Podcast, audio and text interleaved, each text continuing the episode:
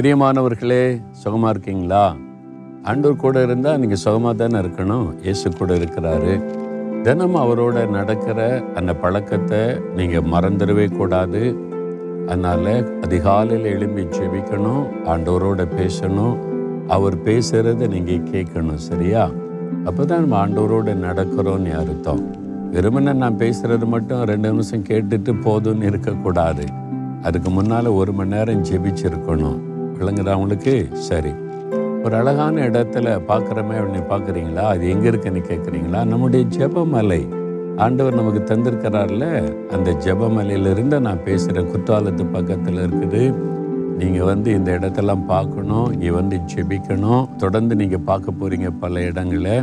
இப்போ பதினெட்டாம் சங்கீதம் முப்பத்தி ரெண்டாவது வசனத்தில் ஆண்டவர் ஒரு காரியத்தை சொல்கிறார் ஆண்டவரில் ஒரு தேவ மனுஷன் தன்னுடைய அனுபவத்தை அவர் வந்து இங்கே சொல்கிறார் தாவீது என்ன சொல்கிறார் பாருங்களேன்.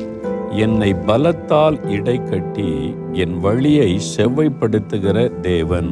ஆண்டவர் பற்றி ஒரு அழகான வார்த்தை சொல்கிறார் என்னை பலத்தால் அவர் இடை கட்டுகிறார். உன் வாழ்க்கையில் நிறைய சவால்கள் இருக்குதா? வீட்டுக்குள்ளே வேலை செய்கிற இடத்துல படிக்கிற இடத்துல பிஸ்னஸ் பண்ணுற இடத்துல நிறைய சேலஞ்சுகள் இது எப்படி தாண்டது எப்படி மேற்கொண்டது இன்னைக்கு கலங்குறீங்களா? ஆண்டவர் இருக்கிறார் உங்களுக்கு பலன் கொடுக்க. உங்க பலத்தால் இடை கட்டி நீ பயப்படாத நீ தாண்டிடலாம் நீ இதை மேற்கொள்ளுவேன்னு ஆண்டு சொல்றார். அது மாத்திரமல்ல என் வழியை செவ்வைப்படுத்துகிற தேவன். நம்முடைய வழி இருக்கு பார்த்தீங்களா நிறைய சமயத்தில் கரடு முரடான வழியாக இருக்கும். சில சமயம் நம்மளே தப்பான வழியில் போய்கிட்டு இருப்போம். நமக்கு தெரியாது.